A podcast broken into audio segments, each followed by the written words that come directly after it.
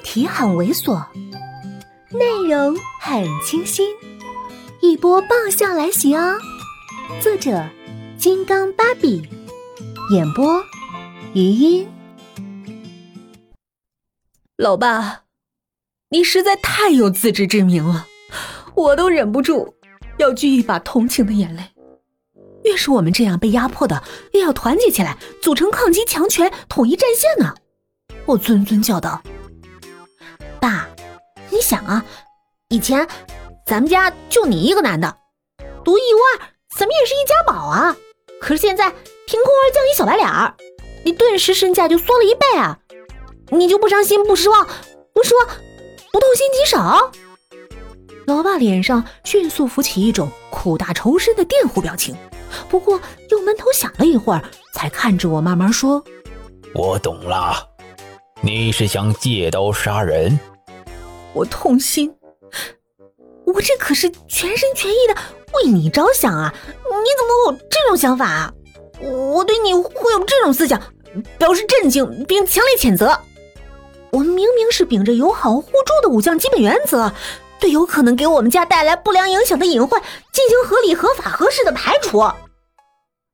他轻悠悠的叹气，顺便叫道：“哎，女儿啊，就算你要借刀杀人，也该找把锋利的。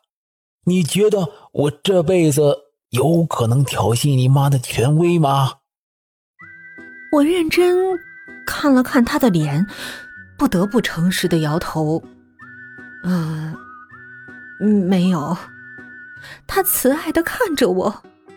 你还是自求多福吧。看着老爸又开始专注电视上的寥落身影，我怒其不争，哀其不幸，最终肯定了他的软弱是导致家里单边主义强权政治横行的根源。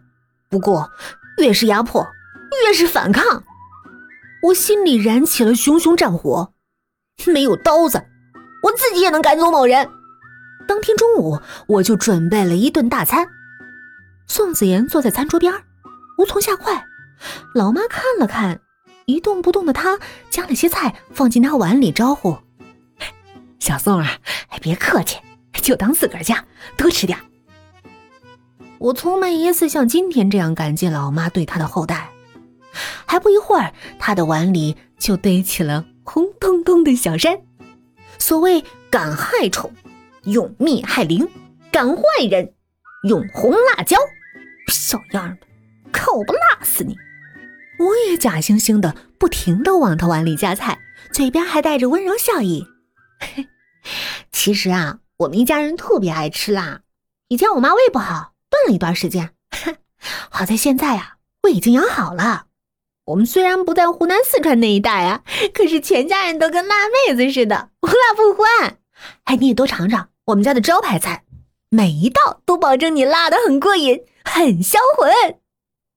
宋子妍没说话，只是抬头看了我一眼，眼里无波无澜。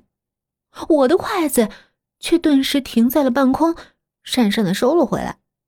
他又笑了笑：“多谢阿姨，请请。”我眼睁睁看着他夹起一块红彤彤的豆腐，感觉像是元宵节点燃了一根爆竹，眼看着导火线一寸寸成灰，只等它骤然上天的那一瞬。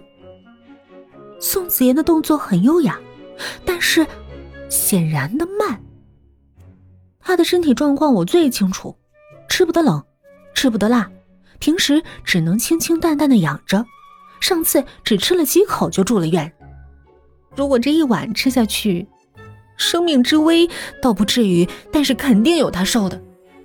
这一想，眼前又不自主地晃动起他之前虚弱苍白的脸，还有那满头的冷汗，最后变换成他手心儿那颗黄澄澄的小胶囊。